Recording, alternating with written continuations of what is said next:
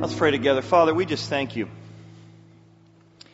We do not know just how much it cost to have your Son suffer an eternity of the full consequences of your fairness and wrath for us. And Father, this Veterans Day, we're reminded of all those who have put their life on the line for us, and we have never considered the cost fully of service, of putting ourselves in harm's way. So, Father, we ask for protection for every son, every daughter, every father, every friend. Father, we thank you for the picture we give of ultimate sacrifice for you on the cross, but ult- ultimately the act of a good soldier fighting on behalf of others.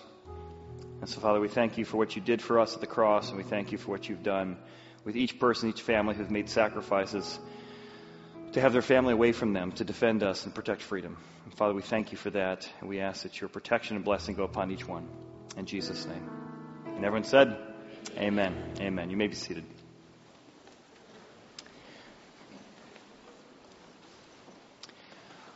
Well, Jesus wants to describe what the kingdom of God is like because he knows that when we get when we get tapped into the kingdom of God, when we learn the heart of God, when we begin to reflect on how much it costs for him to die for us, it transforms you. So Jesus says, "Well, let me let me think to myself, what, what could I liken the kingdom of God to? It's it's like a man who found a very, very small, smallest of seeds, a mustard seed. And he planted it in a garden. And it grew and it grew and it grew and it grew and expanded into a giant tree. The tree was so large that birds got to rest in it. That's what the kingdom of God is like. A little seed takes over the whole garden. The kingdom of God, a little influence goes a long way. What should I liken the kingdom of God to, he says? It's like a woman who took just a little bit of leaven and she put it into three measures of fine flour and she kneaded it in and in and in until the entire lump was leavened.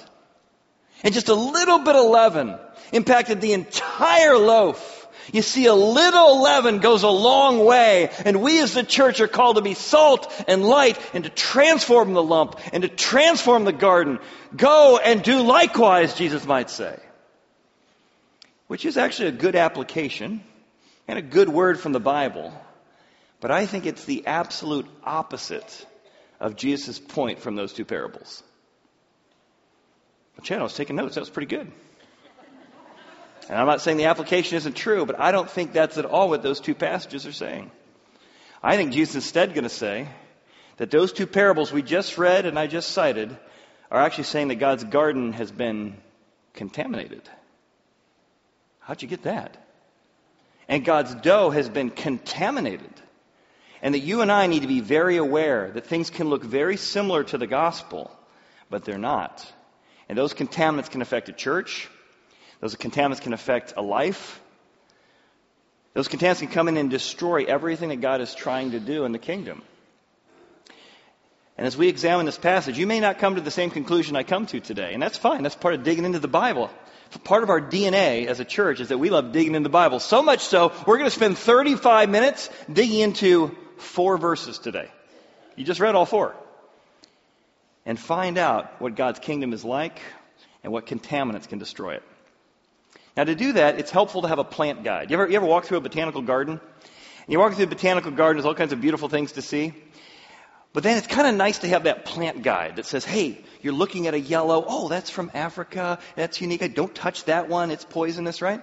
It's helpful to see a plant guide when you walk through a botanical garden so you can recognize the plants. Well, these two parables are filled with plants. So I'd like to give you a plant guide of what some of the images might mean that Jesus uses, and then we'll reapply it to the parable. So the plant guide. Jesus says in Mark, Do you not understand this parable? How then will you understand all parables? That there's a sense in which Jesus' parables are connected. There are similar themes and similar images that are used. So we need to understand some of the images he uses so that we can apply it when he begins to describe different parables. So let me give you a plant guide. What does the Bible tell us, or what does the culture of the day tell us about what that audience would have thought about mustard, leaven, the bird tree? Remember the tree grows into a place with birds?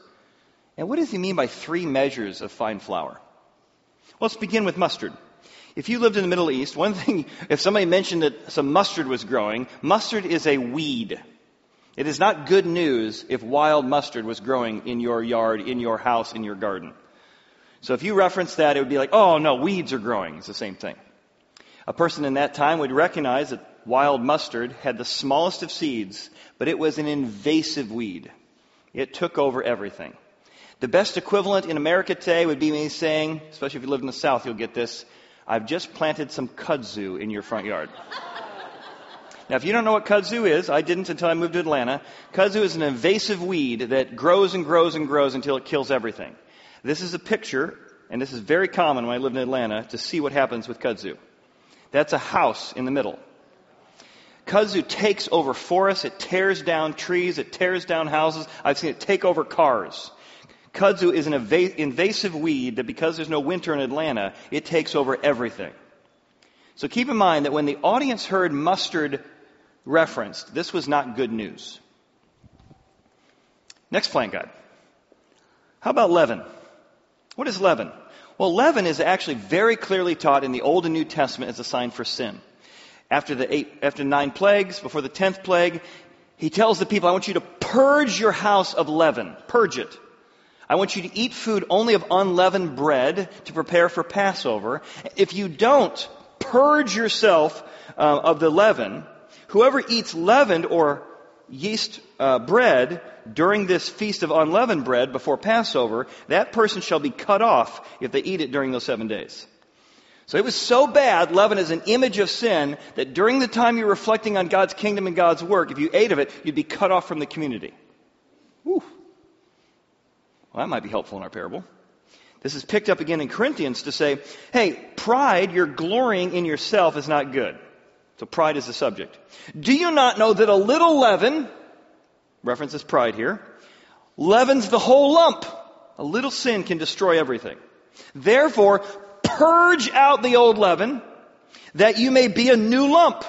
And by the way, if you understand the message of Jesus, since you truly are already unleavened by Jesus, who forgave you of everything you've done, past, present, future, all the leaven is gone. You've been unleavened. For indeed Christ, our Passover, was sacrificed for us so that the leaven of malice and wickedness would be purged. And actually, the message of the Bible is that you and I are new lumps. Is that good news? Yes! Because when we were born, leaven came in and leavened the whole lump. And in Jesus, we are fully accepted. Condemnation, shame, fully covered. We're a new lump. Not a lump with new chances, a new lump. Because the leaven has been purged. Third plant guide. What does the Bible tell us about a bird tree? Does a bird tree show up in the Bible anywhere? It does. Nebuchadnezzar has a dream about his kingdom. The evil Babylonian empire is signified as a tree, a giant tree. And he's disturbed by the dream, and Daniel says, You had a dream about a giant tree. And you are that tree, and your kingdom is that tree. You became strong. The height reached to the heavens. It could be seen by all the earth. The leaves were lovely and its fruit abundant, in which was food for all, under which the beasts of the field dwelt, and those branches had the birds of the heavens, and were made their home. That tree is you, O king. And the whole message of Daniel is that there are kingdoms of the world, Nebuchadnezzar's kingdom of Babylon, the evil Babylon kingdom, contrasted with God's kingdom. And because Nebuchadnezzar lives for himself, that tree and bird, a watcher shows up in Daniel and chops down the tree because it's in opposition uh, to God's kingdom. So it's helpful when you see a bird tree, it's based on the, the plant guide from Daniel, it's the evil Babylonian Empire. This is not good news. Fourth plant guide. Three measures of fine meal. This is such a great passage. Genesis chapter 18, if you haven't read it, read it this week. It begins by saying in verse 1 that God appeared to Abraham. Next verse, he appeared as three people. Well, which is it? God appeared. In the whole passage says God spoke, God spoke, God spoke. But it looks like three people, three people, three people. Abraham doesn't know it's God initially. He just knows three guests have come home. Three guests have come to his house. People he doesn't know. When the three guests arrive, how will he handle the three guests? Will he shun them? Will he welcome them? Will he give them hospitality? He is so excited to have three guests come to visit with him. He runs home, knocks on the door, and maybe you've gotten this phone call from your husband or wife. And it goes like this Hey, honey, uh, got some friends I'd like to have come over um, to visit. When do you think we could get together with uh, the so and so's? Well, you know, we got some time in the calendar. Uh, maybe next month. Christmas is going to be busy. Maybe in January. And your husband or wife says, No, no, no. I mean, they're coming over now. Do you want them to come over at five or six? What? That's what he's done. Abraham has just said, Three guests are coming home. Throw a big meal, and not just a big meal. Notice. Notice a few things about the passage. One. Quickly make ready three measures of fine meal. So he tells his wife to make three measures of fine meal. How much did he just request? Now, if you remember from our book of Leviticus, fine meal was the finest of flour fit only for a king. Abraham is incredibly wealthy, even to have access to what we're about to describe. This was like the, the wealthiest, the best, the best, the best of what you had was the fine meal. Three measures of fine meal was about 60 pounds of flour. 60 pounds he's asked her to make for this meal for these three guests he doesn't know. That's the equivalent. Get out your 100 quart mixer, mix that thing around, and this is 412 top and bottom peanut butter and jelly sandwiches she's making. Jesus references this for a reason. Why? A couple reasons. One, this is radically generous generosity. This is a level of charity and generosity to guests that is unheard of. Three measures of fine flour. And they don't even know it's God yet. And notice all the hints in this passage. Notice it says that Abraham, this Middle Eastern man, ran. Where else do you see in the Bible a Middle Eastern man running to a guest? Jesus has a parable about that, doesn't he? And God ran, the Father ran to the Son. And when Abraham runs to Sarah, you make the bread, he then runs and says, could you grab me a herd? Take a tender good calf. Let's give it to the young man. Oh, we have a father running to guests to be generous to them, get, getting his best cow, his best calf to provide for them. Huh. And what they will discover when they are incredibly generous to these guests is by the time the story is over, they find out these weren't guests all along. They've been generous to God, who pulls them aside and says, Hey, you guys feel like you're old and decrepit and your life has no purpose anymore? Yeah, I mean, God told us we are going to have a son. I'm 100 now, and she's 99. She ain't looking real good. Neither am I. And God speaks now through these guests they were incredibly generous to and say, You're going to have a son by this time next year, and his name is Laughter. Sarah laughs, and they name their son Isaac. Laughter.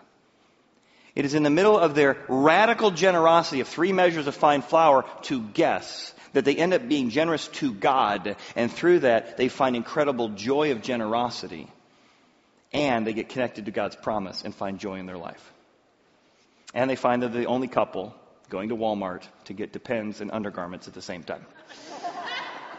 That's in the original Hebrew. So now in the plant guide, we have these four different plants. Now, with that in mind, let's then apply that to the parable. Let's go back to these four short verses and see what this parable might be saying. First, the context. Before you read a verse, make sure you know what happened beforehand. So remember last week we learned about, for four chapters, Jesus has been slaughtering the religious leaders. You're wrong, wrong, wrong. Whoa, whoa, whoa, whoa. Wrong, wrong. God's kingdom here, your kingdom here. You think you're representing the kingdom, you're not really. You've destroyed the kingdom, you've condemned the kingdom. Wrong, wrong, wrong, wrong. This is the kingdom. So he's been saying that for four chapters. The theme of Luke has been God's kingdom is not the religious kingdom. You contaminated it. But right before the, these two parables, we heard about a woman who was bent over and could not straighten herself. And God had to make her straight. And how did the religious community react to this? They again can't even recognize God's kingdom because they've so contaminated it with their religiosity and their rules and regulations and their self-centeredness. So much so he says, you hypocrite! Does not each one of you on the Sabbath loose his ox or donkey from the stall and lead it away to water it? So ought not this woman, being a daughter of Abraham, whom Satan has bound. Think of it! For 18 years she's been bound. Shouldn't she, like your donkey or ox, be loosed on the bond from Sabbath? And we said these things. His adversaries were put to shame, and all the multitudes rejoiced for all the glorious things that were being done by the kingdom. So I believe, you don't have to take this position, but I believe the context suggests, based on the last four chapters, and based on his reference of the religious leaders being hypocrites, Satan binding this woman and using the religious leaders to destroy, and that he describes them as adversaries, I think that context then brings us into these two parables about the kingdom, where he's going to show us two parables about how God's kingdom has been distorted by the religious leaders. Which then brings us to parable number one. Parable number one. What is it the kingdom of God like? What shall I compare it? It's like a mustard seed. Audience, plant guide, very, very small, invasive weed. Who is the man? Based on the context, I'd say the man is Satan, religious leaders, people who distort the kingdom of God. And later on, Jesus tells another story, another parable in one of the other Gospels about a man who sows weeds in the garden. So it's also parallel to another parable. So this man, who I take to be Satan, plants a little bitty seed in the garden and it begins to grow. Boom, boom, boom, boom, boom, boom, boom, boom. It grows and grows and grows and grows. And it takes over the garden. It became a large tree. Oh, what's the plant guide say? Evil Babylonian Empire. Oh, something's distorting God's work in the garden. And that tree has birds in it. Now, if you've ever had a garden, do you plant a garden under a tree? No. Too much shade. The tree itself produces toxins and don't let things grow under a tree. Having a tree in the middle of your garden, not good news. Now, if you've had a strawberry plant or a tomato plant, how do you feel about birds? Is it good to have birds in your garden? No, they're eating your vegetation. They're eating the fruit. So again, I take everything about the metaphor and everything about the parallel to Daniel as bad news. That Satan wants to destroy God's work in your life by planting a tree. A religious tree, a pride tree. It's all about me tree, which is what which Nebuchadnezzar's tree was all about. That God wants you to live your life for His kingdom. Instead, it becomes all about you. And in becoming all about you, it eats away at all the good fruit God wanted to produce in your life. There's weeds in them their garden, you might say. And the birds of the air nested. And if you remember the other parable Jesus tells about sowing of the seed, what is it that takes the seed and runs away with it? The bird, representing Satan, taking it away from us. So, with all that in mind, I think Jesus is saying God's garden, a good garden of great kingdom work, has been contaminated. And what have you allowed? It might have been a small little thing you let Satan put into your life a lie, a pattern, a habit, and it has distorted God's work in your life. And what's worse, you don't even recognize it. You're proud of your tree. Look at that tree. I got a pretty life and I got a well, great reputation. I got wonderful things. I've got Bible verses memorized. And, but all of it has just killed the real fruit of the garden. Now, I said this was a passage to apply to us individually. What tree might be contaminating God's garden in your life? But it's also a passage for us as a church. Why are we taking 35 minutes to study four books of the Bible, or four verses of the Bible? Because we are passionate about pursuing a weedless garden. Doesn't mean my interpretation is correct, but we want to dig deeply into a passage to say, what does this really mean? And one of our priorities as a church is relentlessly pursuing and committed to preaching a weedless garden. What does it mean to know what this passage means? And so often you go to church, and I hear this every week. People say, why is it that most churches aren't teaching the Bible anymore? Or, or they, the Bible's kind of being read, but I get this sort of light and fluffy version, kind of like I started, right? Good passage, little influence goes a long way, go and do good things. That's not a bad message or application. It's just kind of light. And then you're sort of dry and dusty. Jesus said, What shall I liken unto you the kingdom of God? It is like a man who took a mustard seed and placed it in a garden. So, even in preaching in churches today, you get light and fluffy or dry and dusty, not deep and compelling. What does this mean? And not only what does it mean? Wow, that seems true. You've given me reasons why that, and what does it mean to me? How do I apply it? And one of the biggest weeds in the garden is you don't hear the Bible taught, and if it is taught, you either get legalism, stuff I need to do, lots of stuff I need to do, guilt, condemnation, I can't do it all, I tried, tried, tried to mourn out. Or you get licentiousness. God doesn't care. all that old stuff in there, that doesn't apply anymore. So you either get all truth and legalism, or you get all grace and uh, antinomianism. There's the word for the day. But you don't get the gospel, which is what does it mean that we are free in Christ? We're a new lump. And because we're a new lump in Christ, we want to apply the law. Because we don't have to. It's been applied on behalf. We want to please the one whom it is pleasing. That's why we're relentlessly pursuing best understanding of the passages. And not only teaching us the passage, deep thoughts from Chad, how did we get it? How do you use context? How do you use cross references? How do you look for phrases so that we can all become students of the Word? So much so that I'll give you a little peek behind the curtain. So, one of the things we do as a church, I take my role very seriously, and this then uh, works with our, our, our elementary school department and our high school department, is we want to make sure if you come here at Horizon for 10 years, you are getting a deep biblical education. So much so that I've been tracking for the last 15 years what passage we've taught and not taught. So every time we do a new Christmas Eve message, every time we do an Easter message, every time we do an Explorer service or equipping service, we look at a 10 year scope and sequence to see what passages we have not yet taught. So I'll give you an example. So I've divided the Old Testament into four sections and divided those into 16 to 17 pieces to make sure over a 10 year period of time, everyone in the church is being taught through the entire Bible. Then we did that with the New Testament. It has four sections. This being the Acts through Revelation section, to make sure over a 10 year period of time you're getting taught the entire counsel of God.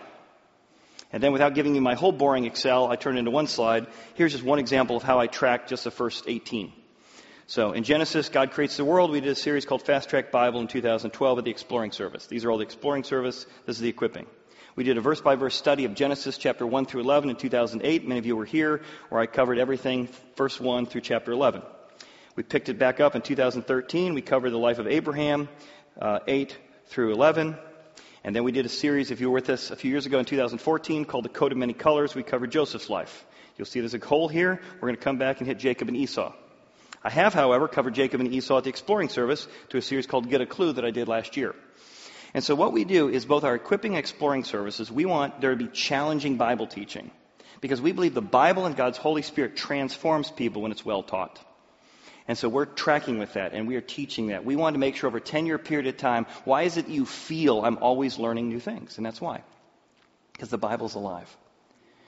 In fact, my daughter at her wedding uh, a few weeks ago, one of the stories that her, my, my now son-in-law Brandon had the, the officiant tell was when he first met Sierra. It's so funny. So I'm sitting there and listening to this story, and, and the officiant says, Yeah, so Brandon tells me that when he first met Sierra, she was um, chatty. Chatty. He's sitting next to her in chapel, and as we're sitting next to her in chapel, he realized there might be a little more to her because the guy starts preaching, and my daughter just starts taking incredible notes. And Brandon's like, Doesn't seem like this message is that good. But she's taking notes and scribbling and writing and cross referencing. So they get done. He's now intrigued. He says, hey, Can I see your notes? Like, what are you writing down? Oh, like, what did you get out of that? And Sierra turns and says, Almost everything that man said was totally and completely wrong. And here are all the cross references I have to back up my position. Whew, glad she's not taking notes on my message. And he said, Here's a bold woman who has confidence in the scriptures and knows her stuff. And I told her when she went to a Bible college, she was going to find that where she couldn't find any Christians who were trying to understand the Bible, maybe in, in public school, now she's going to have Christians who distorted it into this moralism and this rule keeping method that wasn't the gospel. I love that story, and I love the fact that last May she decided to become our children's pastor. So now we have somebody who is equally as passionate about Bible teaching and making sure we're taking our students through the Bible in our children's ministry. Because the gospel and the biblical content is not being taught, and that's what makes what we do so important. In fact, I heard a story about uh, Jeff Foxworthy. You know, if you know, he's a real committed uh, follower of Jesus, and he works in a downtown area, kind of like our work in City Gospel in Atlanta. And he was trying to lead a Bible study with these guys who some were drug addicts and some were homeless. And he said, guys, you need to know this book can change your life. He opened the Bible and said, this Bible is alive. He said, look, I read through the Bible every year with a different color highlighter.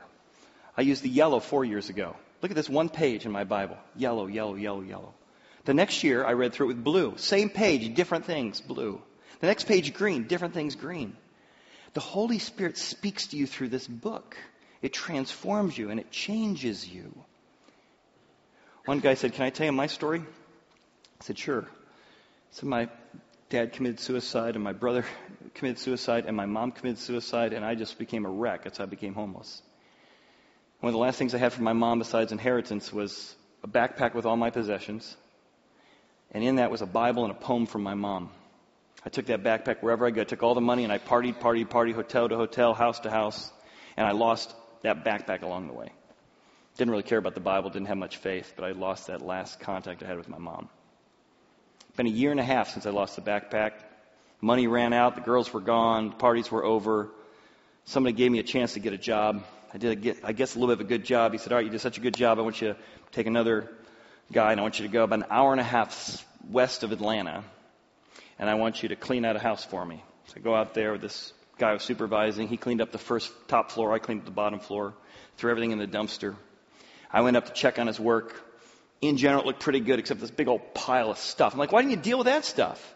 He said, well, I thought we might be able to sell that. Some of it looked valuable. A year and a half since he lost his backpack, 100 miles away from Atlanta. He's reaching this big old pile, and underneath the stuff, he finds his backpack. Opens it up, his Bible's in it, and the letter from his mom falls out. And he said that day in Bible study with Jeff Foxworthy, I figure if God's working this hard to get my attention with the Bible, I better spend some time in it. We are so committed to the Bible because of that. Now, let's have those dramatic stories, but when you get into the Bible, the Holy Spirit begins to pull away the roots of the things that are distorting it and begin to bring life. And to bring life into it. All right, God's garden has been contaminated. But then he says, let me tell you another story about how God's dough has been contaminated. Once again, he said, What shall I like in the kingdom of God? It's like leaven. Oh, that's bad. Leaven, sin, was taken by a woman, which almost always in the Old Testament is Jezebel. The Jezebel's the woman, the evil woman. She's the one you know, doing bad things. That's not always good news. And she hid leaven, sin, into what was supposed to be, God's kingdom was supposed to be about three measures of fine meal. Incredible, radical generosity to others. To guests you don't even know. To people that aren't going to give you anything. The people you don't even recognize. That the kingdom of God was about being lavishly generous with your money, lavishly generous with your patience, lavishly generous with your, with your love, lavishly generous with your forgiveness. That's the kingdom of God. But you put a little bit of, well, I shouldn't have to put up with that. A little bit of leaven of, you know what? I think you've done enough. You know, at least you're doing more than others. And it will leaven the entire loaf, and pretty soon you're not living out the kingdom of God. You're not living lavishly generous in your marriage, lavishly generous in your finances, lavishly generous in your calendar. I think there's a recent book called The Paradox of Generosity. They did a 20, see, 2,000 person study over 30 years, I think, one of the largest studies of generosity. And they found that people who, who volunteered, were generous with their time six hours a month, were very happy compared to unhappy or depressed, those who volunteered only 0.6 hours a month.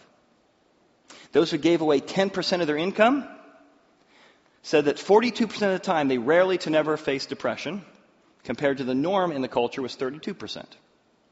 How does that mean if you give 10% of your income away, you're not going to be depressed? Of course not.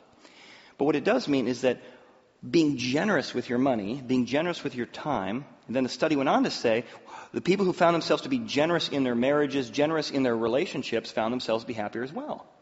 Because you're tapped into the kingdom of God. You're tapped into that three measures of fine flour. But it is so quick and so easy to have the, the the leaven deposited in there that you stop, you know a lot of Bible, but you stop living a generous life. And Jesus says what happens is the kingdom of God gets distorted by leaven. And instead of living like a new lump and saying, God's been so generous to me, how can I be generous to others?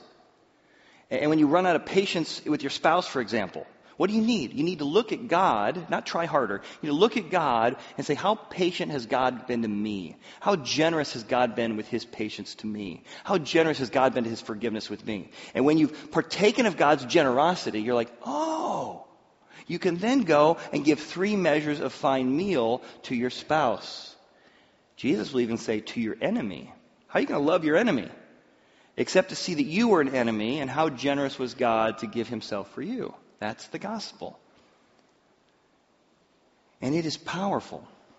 Try harder to be a good Christian is not. That's leaven. That's moralism that just distorts the loaf. And that's why Jesus says the kingdom of God, the power of God, is to recognize that I want you to live generous lives of three measures of meal, which is why we as a church are also, our second priority is to relentlessly commit to pursuing three measures.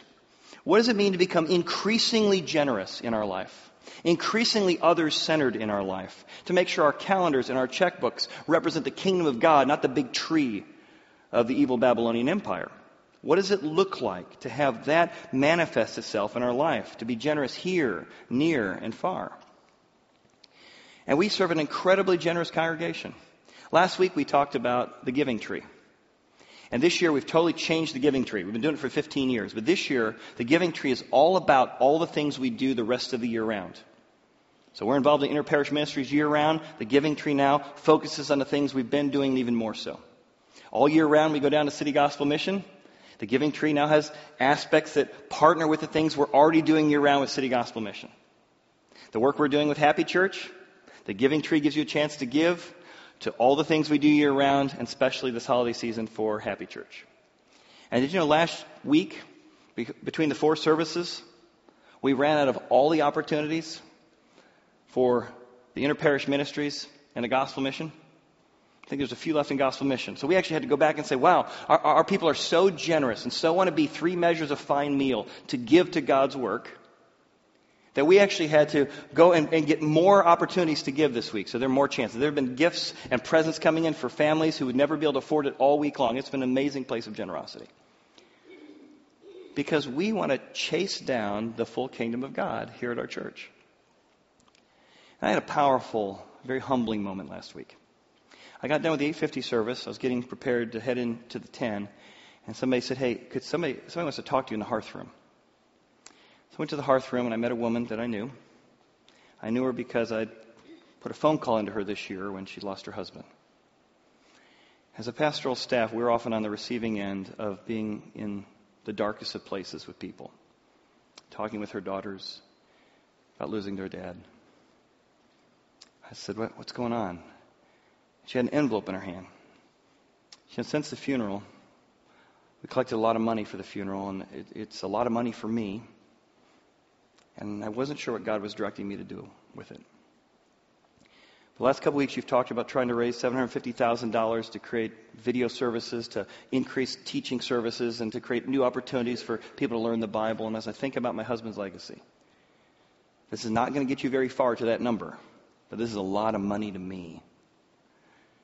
And I feel like God's directing me to give this to that project. She hands me this envelope, and I am so humbled. I've had a lot of checks where a lot of people have given some sacred gifts over the years to God's work here at Horizon. Some of those have been three figure gifts that were incredibly generous. Some have been four figure gifts that were incredibly generous. I've had some in my hand five figure, six figure, one even seven figure check to God's work here at Horizon. Every, every one of those gift size has been a representation of people's sacred commitment to God and His work here in the Scriptures. And this one weighed just as much as that seven figure gift. I felt like the Holy Spirit said, Tell her a story. I hadn't thought about this story in years. I said, Can I tell you a story? She said, Sure. I said, David was once behind enemy lines. Saul had him surrounded. And he turned to his men, his mighty men, his mercenaries, his good friends. He says, Guys, I could sure use a drink of water from Bethlehem in the spring I used to drink at. Just kind of musing out loud, like his favorite restaurant. And his men that night so loved this man who'd given so much, sacrificed so much for him, they actually snuck behind enemy lines, made their way through the camp of Saul, got back to that spring in Bethlehem, filled up their flask, snuck their way back at great peril and, and, risk to their own lives. They made their way back to David. They woke him up. I don't know if it was a day later, can't remember how much time it took. And David's like, What's going on? And the, his men surround him and say, We love you. We have seen you sacrifice for us. Love us. Protect us. Look after us. We went and got you that drink from Bethlehem. And they hand him the flask. And he's so overwhelmed by their generosity. He's so overwhelmed by the sacredness of their bond as men. He says, Guys, I can't drink this. It's too sacred. Instead, he gathered the men around and he did what was called a drink offering. He poured that sacred water out that he'd been craving for so long. He pours it on the ground as a drink offering to say, This is holy water that represents our love for each other. And I said to that woman last week, I said, This is a sacred offering. And I'm humbled that you would offer it, that we would use that to impact generations in knowing and understanding the Bible and creating new mechanisms for new people to grow. It's so humbling. So I know what God is calling you in your three measures. It might be here at Horizon to what we're doing in our video project. It might be something with the, the mission trips that we go on each year that maybe you've been hearing about, haven't gone on yet. Maybe it's volunteering with your time here. Maybe it has nothing to do with Horizon. Maybe God's calling you to be generous. I had somebody come to me last night and talked about an incredible story of eight years ago, how God had directed him to, to give to someone in, in our community that's transformed his life. But ask God the question what does it look like for me to tap into the three measures, kingdom priority that you've given to me? That's really what this whole passage has been about. God's garden and God's dough have been contaminated. So, how do we as individuals and we as a church relentlessly pursue a weedless garden and three measures of fine flour? How do we create an environment for that? Because when you do, you get to be like Abraham and Sarah. Who? Not only were they just generous to guests, but they found out by being generous to guests, they're generous to God. Which is why Jesus will show up later and say, What you've done unto the least of these, you've done unto me. Because Abraham and Sarah had really done it. And when you do it, when you're generous to guests you don't yet know, you end up tapping into the heart of God, the heart of a father who runs to the prodigal, who slaughters the fatted calf, and you begin to not become churchy people involved in churchy things, but you begin focused on other people and other things, and God grows your heart. So much so that the book of Hebrews will reference this passage about Sarah and Abraham and say, be careful when you're being generous. God has secret spies everywhere to bless you. Here's how Hebrews says it. You might be entertaining angels, messengers from God, unaware. That when you get to heaven, there might be an incredible legacy where people you didn't know were impacted by your giving of time and money, without a doubt. But that's not going to be the best part. The best part is when you thought you were helping an orphan, when you thought you were helping a single mom, when you thought you were giving to a video project, when you thought you were giving to, you know, teach children's uh, Sunday school class, when you, when you thought you were running a, a PowerPoint presentation. Jesus is going to say, what you did unto all those things, it was good for them. But it's really how you showed me how much you love me. In the same way, 60 pounds of fine flour were poured upon three men next to a tree the ultimate 60 pounds were laid on an ultimate tree when God Himself died for us to show His generosity to us. And that was the ultimate example of the kingdom of God. Let's pray. Father, thank you for this incredibly short but challenging passage. May we be people who dig the scriptures, dig in and understand what you'd have for us, and live incredibly selfless, generous lives to the guests before us. And all that, Father, manifest yourself. Your kingdom come, your will be done on earth as it is in heaven. In Jesus' name, amen. Thanks for being here today.